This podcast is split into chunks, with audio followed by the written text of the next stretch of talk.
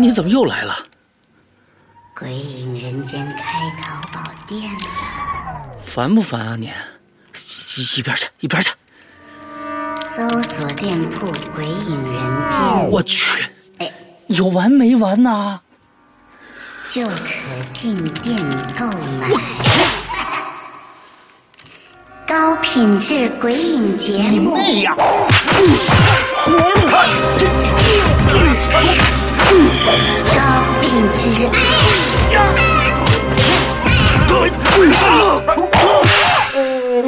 五月三日购买《鬼影人间》主播签名版 DVD，就送长篇小说《在地狱那头等我》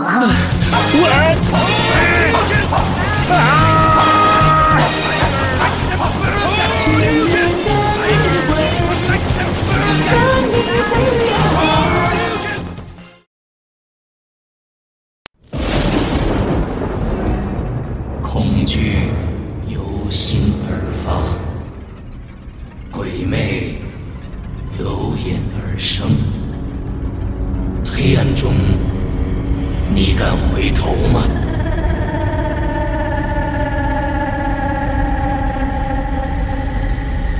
在你收听到的是《鬼影人间》，孟婆汤。作者：梭罗双树，由刘石阳播讲。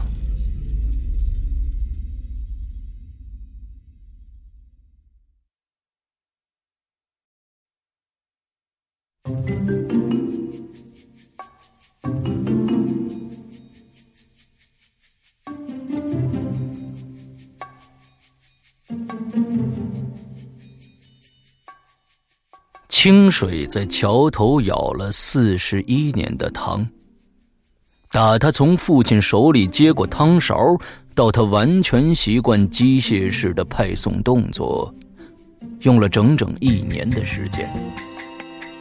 要当一个合格的孟婆，并不是件容易的事儿。那一勺汤，多一滴会让投胎的鬼变得蠢钝。少一滴，则抹不净前世的记忆。作为孟婆家族第一百零二代接班人，清水很努力的恪尽职责。没错，孟婆并不是一个具体的人，而是一个家族，是一份历史悠久的职业，能稳坐此位千百年。只因孟婆家族的成员天生都没有情线，换言之，他们没有感情，连结婚也只不过是一种繁衍后代的工作，所以他们可以坦然面对所有走过奈何桥的亡魂。每当遇到那种死不过桥、誓不喝汤的主，清水总是摇摇头，举起汤勺，在他们的头上。轻轻敲一下，他们便立即止住了哭，乖乖喝下汤，走向另一段人生了。不过，清水很不想用勺敲他们，因为被敲过的人来世会变得很笨，今世上犯过的错，来世依然还是学不乖。比如。有个为情人跳楼而亡的男人，清水被他抱住了腿，眼泪鼻涕的说：“他不想忘记那个女人，但是这汤不喝不行啊。”清水轻轻的敲了他一下，结果二十五年后的某天，清水在桥头又遇到了这个男人。依然是自杀，这次是服毒。那么，可以想见，二十五年前的一幕再次重演了。清水不得不再举起了汤勺。为情所困，只是一场恶性循环。清水真希望下次再见到这个男人的时候，他可以主动喝汤。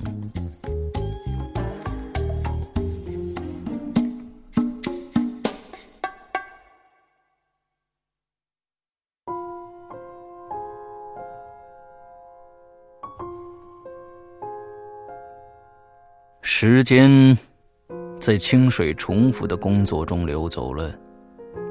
不过，他不寂寞，因为从他做孟婆的第一年起，身边就有一个说话的伴儿，那个叫盼盼的孤魂。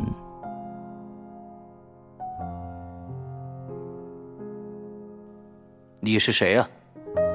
清水问那个在桥下青石上坐了三天的女子。她总是呆呆望着从桥上过的魂儿，眼神时而迷离，时而失望。那时，没人会想到，他这一留就是四十年。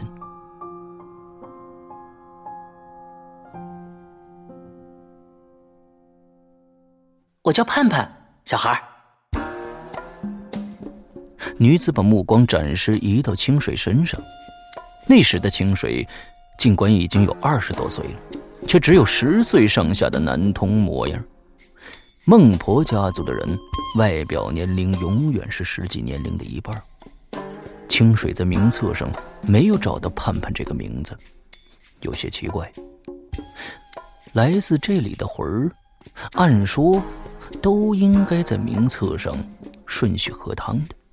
不会有谁像他一样坐在桥上看风景，何况这里除了死别和遗忘，没什么可看的。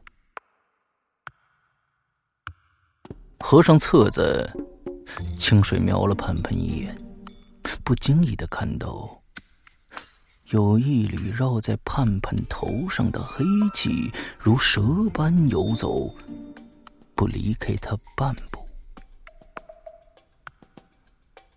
第二天，跟清水关系最铁的张判官提着一包上好的碧螺春来找他。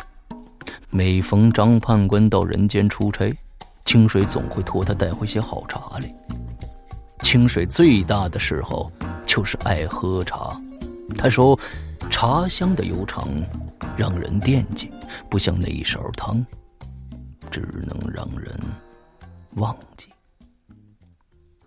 收过茶叶，清水朝盼盼那边看了一眼，跟张判官说：“哎，真奇怪，我的名册上没有他呀。”你说他？张判官牛眼一瞪，小声的说：“我告诉你，上头特许他滞留在桥头一百年。为什么呀？清水从来不知有这样的先例。” 我告诉你啊，他呀是千百年难得一见的五星级倒霉鬼。我跟你说，从里到外没有一丝运气，真是个稀罕物。哎呦，你看上头啊也比较奇怪，所以呢就破例同意了他的要求。哎，百年之内。他可以选择在任何时候喝汤过桥。听了张判官的话，清水又看了看盼盼，难怪他头顶的黑气不散呢。可从来只有大奸大恶之徒才会在死后被抽走云劫，他那张单纯的圆脸，怎么看都不像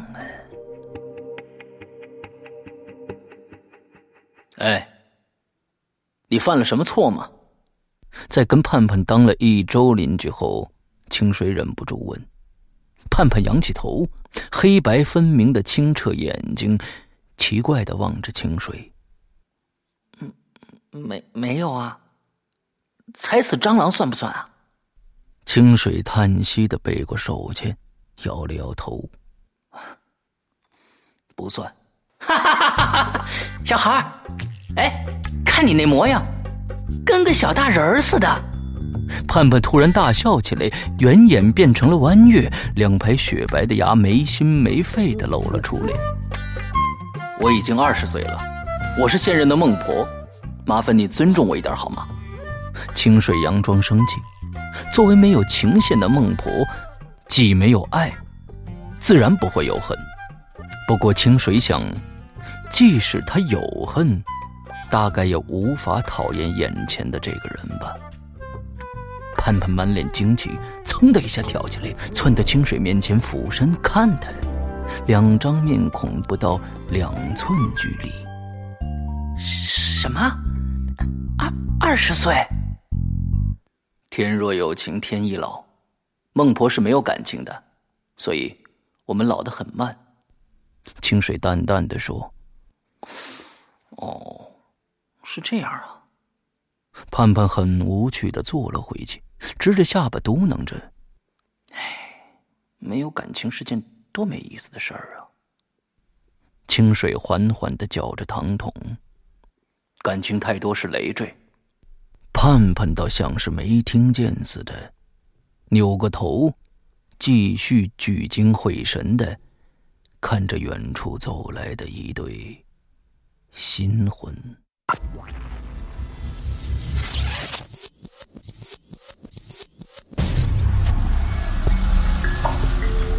时间走过三十年了，清水已经有了翩翩少年的模样，而盼盼还是初见时那般二十出头，黑气绕顶。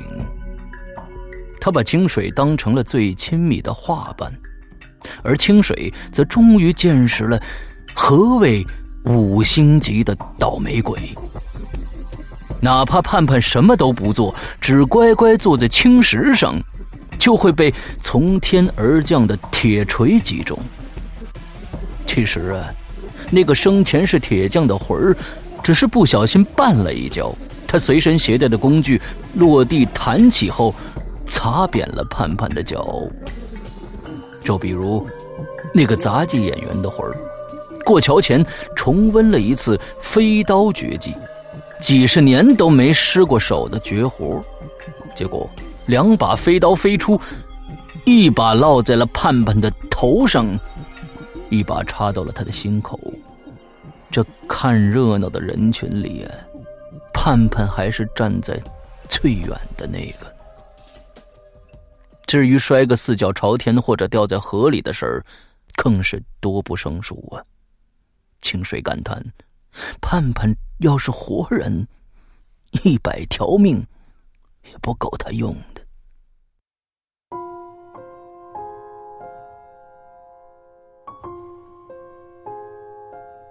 你是怎么死的？清水送走了当天最后一个魂儿，随口问他：“啊，车祸。”盼盼玩弄着手里的小石子儿。那为什么要在桥头等一百年呢？这是清水最想知道的。那石子儿在盼盼的手里突然停止了跳动，他的眼神僵住了。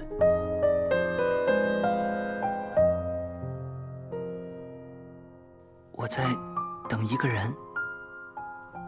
盼盼望着空空的桥头，好像坠入了一场甜蜜的梦。我，我我还没来得及跟他定下约定呢，我我要在这儿等他来。哈，你真有耐心啊！清水笑了笑，把空空的汤桶叠放在一边。哎，清水，你有没有？牵挂过谁呀？没有。清水毫不犹豫的摇头。跟你说过的，孟婆是没有感情的，又哪来的牵挂呀？哦。盼盼似懂非懂的点点头。嗯，老这么憋着不好，会出毛病的。清水想，如果自己是凡人，也许早就被他气死了。没有感情就是没有感情。只有盼盼才会以为天下人都感情丰富，称自己没有感情的人都是在装，在憋着。这丫头，真是让人哭笑不得呀！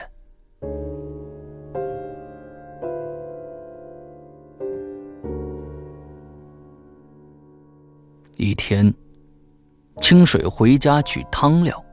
路上碰到了熟人老牛和老马，两个人压着个身材佝偻的老妇往炼狱的方向走。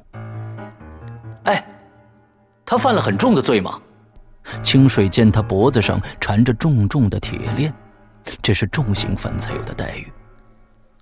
哎，他呀，开了一家叫“命运”的占卜馆，用巫术干尽了害人的勾当了。老牛的声音总是很大，但说话总抓不住重点。老马接过话头：“哎，他教人交易运气，并从中牟利，这不是变相的杀人吗？”清水明白了，这被搅乱了运气的人，随便从一座高楼下经过，也可能被无故落下的花盆给砸死。链条的声音越来越远，清水抱着汤料往前走。突然，他不尽然的想起了盼盼，那个五星级的。倒霉鬼。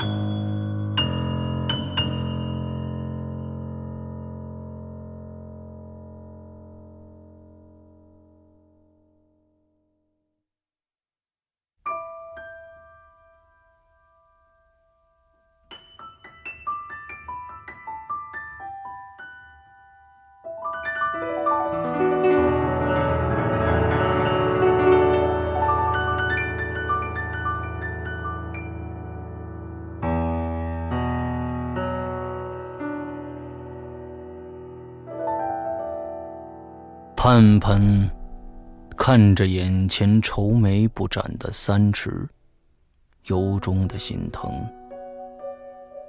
三池是盼盼交往了两年的男朋友，用他自己的话来说，他是个倒霉到家的人，而盼盼却不相信所谓的运气，只相信有志者事竟成。所以，不论三池求职被拒绝多少次，被偷过多少次钱，盼盼总是微笑的拥抱他，说：“别介意，破财免灾，一切会好起来的。”三池却不这么想，一次又一次的失意折磨了他的信心与锐气。每当他在酒精里胡言乱语，抱着酒瓶昏昏睡去的时候，盼盼就会悄悄的哭，他心疼啊。他知道，三池已经尽力了。事实正如他所说的，每当好事就要来的时候，总会莫名其妙的化为乌有。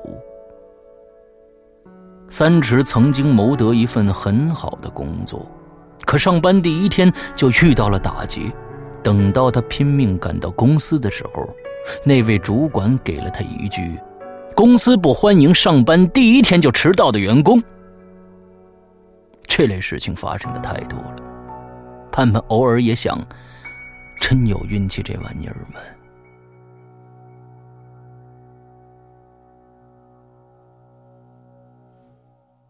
这一天，他从银行出来，看着存折所剩无几的数字，想着。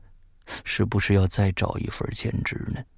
在三池找到工作前，他得维持两个人的生活呀。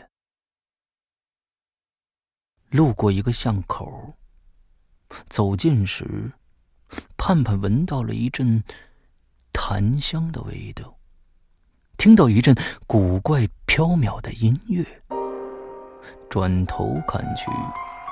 一家不起眼的小店，挂着破旧的牌匾，上面写着几个字：“命运占卜馆。”鬼使神差的，盼盼揭开门帘走了进去。坐在桌前的妇人，三四十岁的年龄，她微笑的看看盼盼，问他有什么需要帮忙的。一叠纸牌在妇人手里娴熟的洗动着，哗哗作响。嗯，我想让我男朋友有好运气。盼盼想都没想，脱口而出：“没问题。”妇人突然呵呵的笑了，热情下藏匿着诡异。他拿起盼盼的右手，一番观测下来。妇人面露惊叹说：“哎呦，姑娘，我告诉你啊，三十岁之后啊，你运气大好，幸福终老啊！哦，我现在只想我男朋友别再倒霉就行了。”盼盼收回手，他关心的只有三尺。妇人起身，从身后的胡桃木柜里取出一串黑石穿成的手链，摆在盼盼面前。我告诉你啊，你呀，把手链啊戴在你手上三天，啊三天啊，然后啊再给你男朋友戴上。告诉他呀，永远别摘下来。妇人的手指在光滑的手链上游走着，就这样就可以了啊！哎，我告诉你啊，你你你要清楚，手链给你男朋友之后啊，你的全部运气就都送给他了。拿起手链，盼盼将信将疑。最后问：“哦，那您要收多少钱啊？”那妇人摇摇头：“哼 免费的，我呀，只拿走你一点点好运。”他又狡黠一笑：“你放心，我拿走的就只有那么……”一点点儿。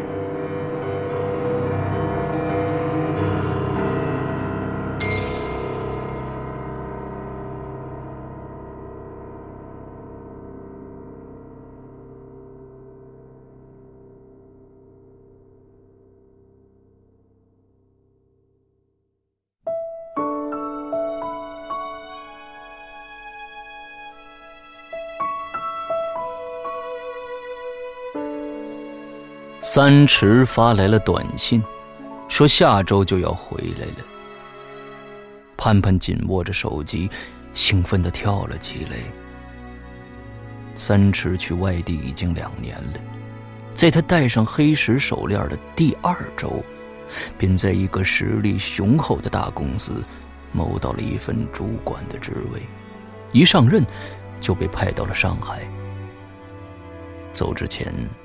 三池与盼盼约定，等到他在外面打拼几年，赚够了钱，就回来开一家小公司，然后娶她。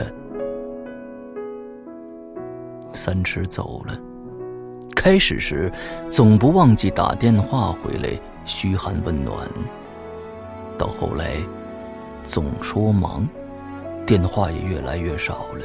盼盼怕打扰他。很少打过去，默默的在无眠长夜里饱尝牵挂之苦。而在他离开的这段日子里，盼盼倒霉到家了，常常无端端的被高空中的东西砸到，因为外伤或者食物中毒而进医院的次数多不可数。还好，他总给自己打气儿。等到三池回来就好了。等了两年，煎熬了两年，三池终于回来了。他还记得当初的承诺，盼盼快乐的像只蝴蝶，换上新裙子，兴冲冲的出了门，往三池指定的流星饭店赶去。站在那条并不繁华的大街上，盼盼心想着：三尺有没有黑，有没有瘦？耐心的等到绿灯亮起的时候，才举步踏上斑马线。转弯处，突然冲出一辆破旧的汽车，疯了似的朝这边冲了过来。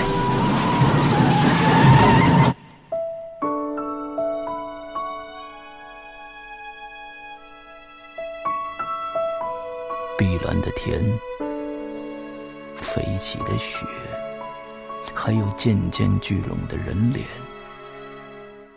这是盼盼在这个世界上看到的最后一幕。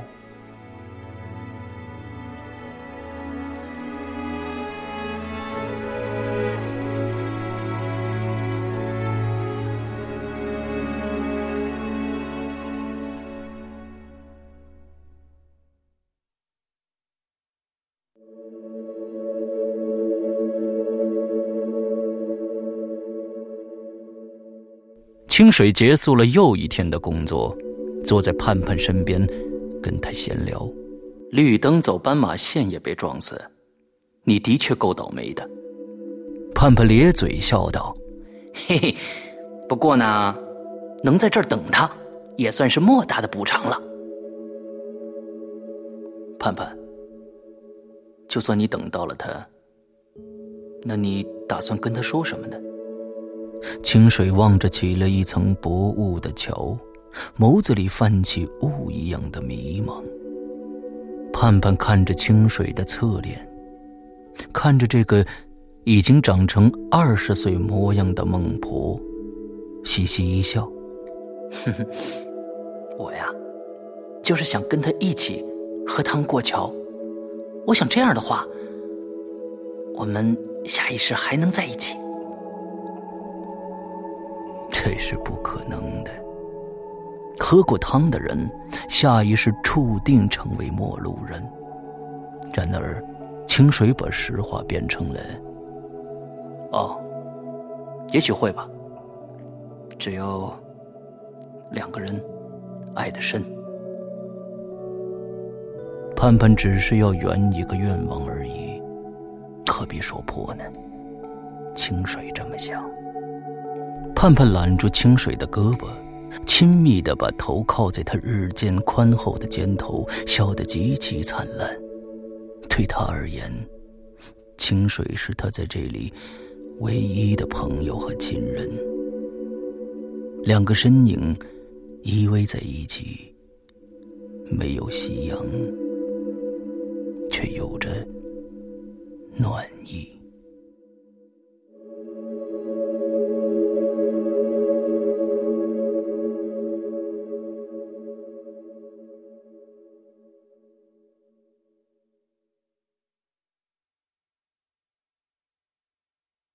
一周后，清水走到回家取汤料的路上，老远便听到了一阵沉重而刺耳的铁链声。老牛和老马又押着一个重刑犯往炼狱那边走，这次被押的是一个六七十岁的老头，衣冠楚楚的样子。哎，你们又去炼狱啊？清水打量着这个看起来颇为富态的老头。这厮也是少见的。老牛的声音还是很大，还是义愤填膺。哎，本来早三十年就该抓着他的，可不知道怎么搞的，这次运气真是太好了，每次都让他躲过一死。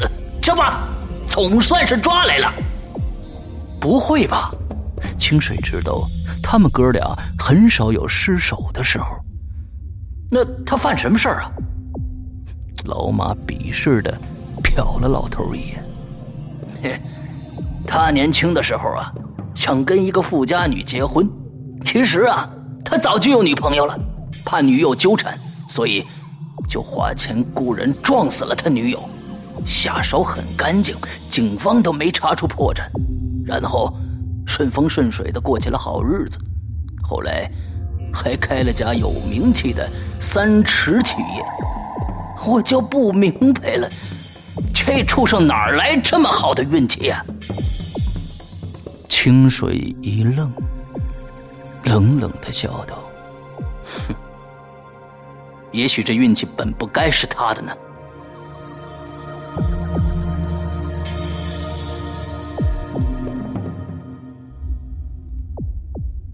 三尺企业。清水望着老头渐远的身影神色有些凝重。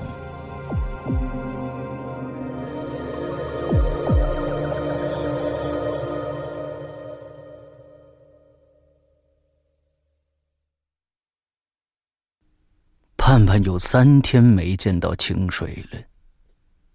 代班的孟婆是一个十四五岁的姑娘。苹果脸，一身红碎花衣裳。他说，他叫唐尼，是清水的表妹。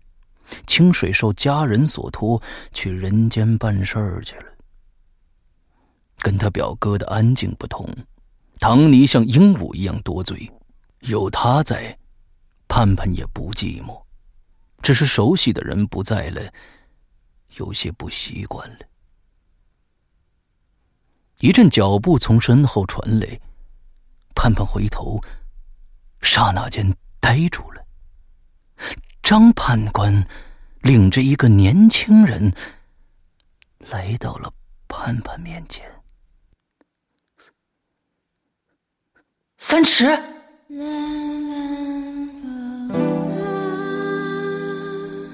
压抑了多年的思念，在心里的千回百转，化成一声低低的哭喊和满眼的泪水。盼盼扑进了三池的怀里，是你吗？真的是你吗？盼盼伏在他肩头，呜呜的哭着。昨日种种，潮水般重现于他的眼前。是我。三尺温柔的笑。捧起他的脸，犹豫刹那，吻了下去。终终于等到你了。盼盼又哭又笑，手足无措的擦着眼泪说：“们一起喝孟婆汤吧，一起过桥，这样，我们下辈子也许还能在一起。”清水都说了。只要爱得深，就算喝了汤，下一辈子也有机会在一起的。三池凝望着盼盼的眸子，点了点头。好，今生不能长相厮守，来世我一定再去找你。我们约好了，来世我们两人要开开心心过一辈子。哪怕变成老头老太太，我也要拉着你的手过马路，再不会让你被车撞了。拉钩。盼盼朝他伸出小手指，幸福的光在眼里闪动着。两根紧紧勾在一起的手指，结下一个郑重的约定。三池牵着盼盼的手，走到唐尼面前。看着唐尼递上来的小碗儿，那一汪在碗里荡漾的汤，清清亮亮的，却总像看不到底。盼盼有些胆怯了，喝吧。三池轻抚着他的头发。那，你呢？盼盼发现，唐尼没舀第二碗。哦。上面特许他不喝汤。张判官走了过来，严肃的说道：“因为呢，他前世啊做了许多好事上头答应了他的要求啊。”盼盼有些惊异的望着三尺：“为什么呀？”盼盼，这样才不会让我们下一世的相遇变成也许。我，我留着我们的记忆，我就会去找到你的。盼盼愣了许久，破涕为笑，接过碗，对唐尼说了声：“代我，代我跟你表哥说一声再见，还有，谢谢。我会的。”唐尼拍着胸脯向他保证。在盼盼举起碗的刹那，三池突然抓住了他的手。盼盼不解的看着他。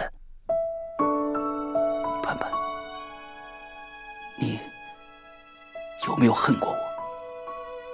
三池很认真的问道。你为我做了那么多，我却什么都没给你。你说什么傻话呀？我只恨我时间不够陪你的。盼盼回答，没有用任何的思考时间。一滴眼泪从三尺的眼睛里缓缓的落下，比水晶更通透。他拿食指将这滴眼泪粘起来，轻轻的按在盼盼的眉心。那道在盼盼头顶盘旋了四十年的黑旗，在一刹那烟消云散。你在干什么呀？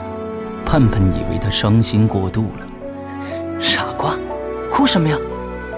我们马上有一辈子的时间在一起了。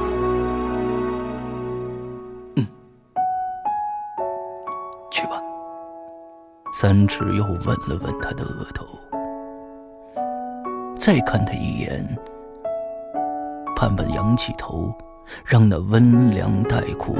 苦中又带辛辣，辛辣又染酸甜的液体，缓缓滑入喉咙。现在他才知道，孟婆汤的味道是那么的怪，但是却又似曾相识的熟悉。人生的味道，不过如此。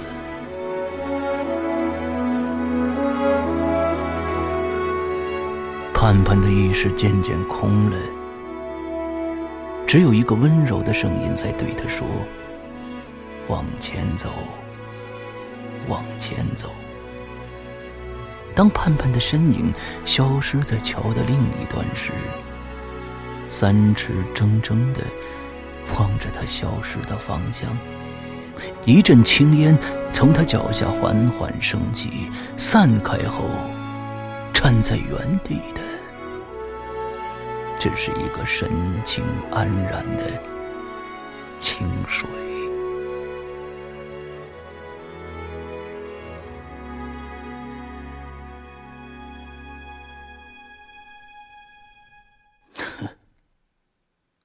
居然想都不想！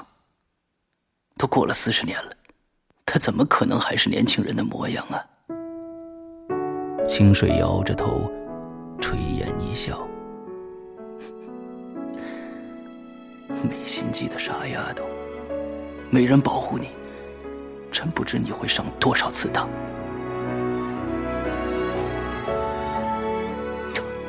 兄弟，你你你居然哭了！程判官讶异的看着清水，哥，你你怎么？唐尼不只是讶异，似乎被清水的举动吓到了。清水慢慢的转过身。我想，我已经没有资格再当孟婆了。他朝着他们露出一个释然的笑容。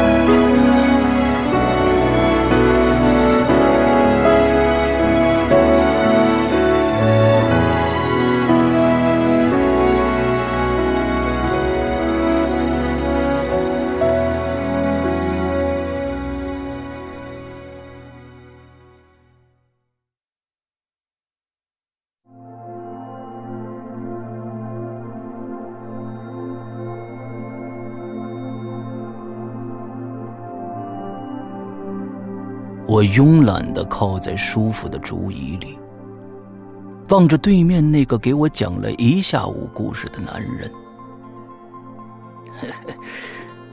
我的故事是不是有些乏味啊？他端起精致的茶杯，轻轻吹开几片碧绿的茶叶，好看的眼睛微微眯起来。哎呦，瞧您说的，足够我换根金条的了。我笑的，我很欣赏你这个妖怪的生活方式啊。那男人优雅的喝了口茶，哈哈，您是欣赏我的游手好闲吗？我又笑的。作为一个常年游荡于人间，喜欢听人讲故事，然后写成小说换零花钱的树妖，还从没被人欣赏过。啊，我欣赏你的自由，无牵无挂。男人放下茶杯，侧目看着窗外洒进来的夕阳。呵呵。您凭什么说我无牵无挂呀？我脸上有笑，心头惆怅。那男人转过头，刚向我露出迷人的笑容，一个六七岁上下的小女孩蝴蝶般的从大门飞进来，亲昵的钻进了那男人的怀里，然后迫不及待的脱下书包，从里头取出画纸，兴奋的举到他面前。圆眼笑成弯月，洋洋得意。您看，今天美术课，老师让我们画自己最喜欢的人，我画了你，得了满分耶！哎呦，真厉害！他赞许而怜爱的摸着小女孩的头，把她抱到腿上坐好，对着说：“哎，这是我收养的女儿，盼盼。”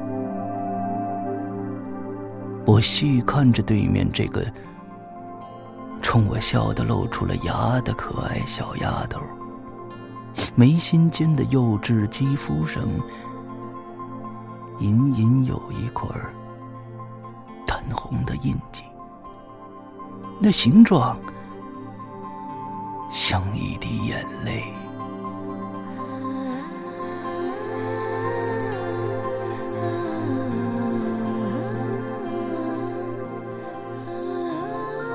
在天边只剩下一缕金辉的时候，我夺出了大门。走出几步，我回头，那扇大门上端正挂着一块牌匾，四个字写着“清水茶斋”。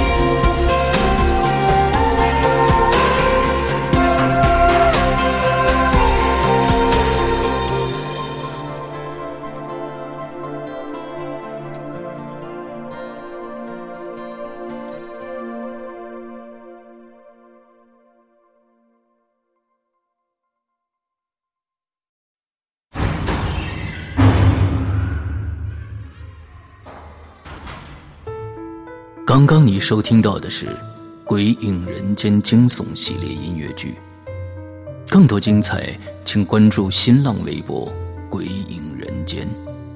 苹果手机用户请搜索 App Store 关键词“鬼影人间”，即可免费下载精彩 APP。夜深人静，恐惧来袭。你准备好们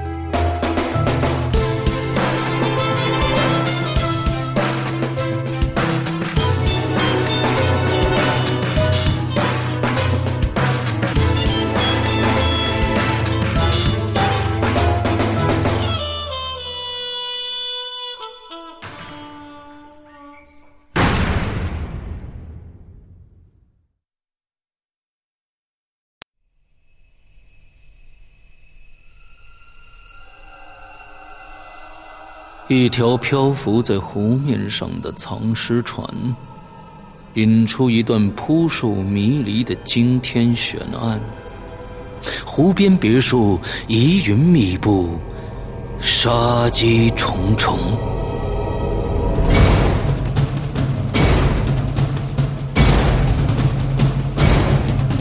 鬼影人间携手中国著名推理小说家蓝马，打造鬼影人间首部中篇推理悬疑音乐剧《湖边别墅的鬼影》。二零一三年三月十五日抽丝剥茧，全球首发。鬼影丛生，魅火舞动，精彩内容尽在《鬼影人间》苹果 APP。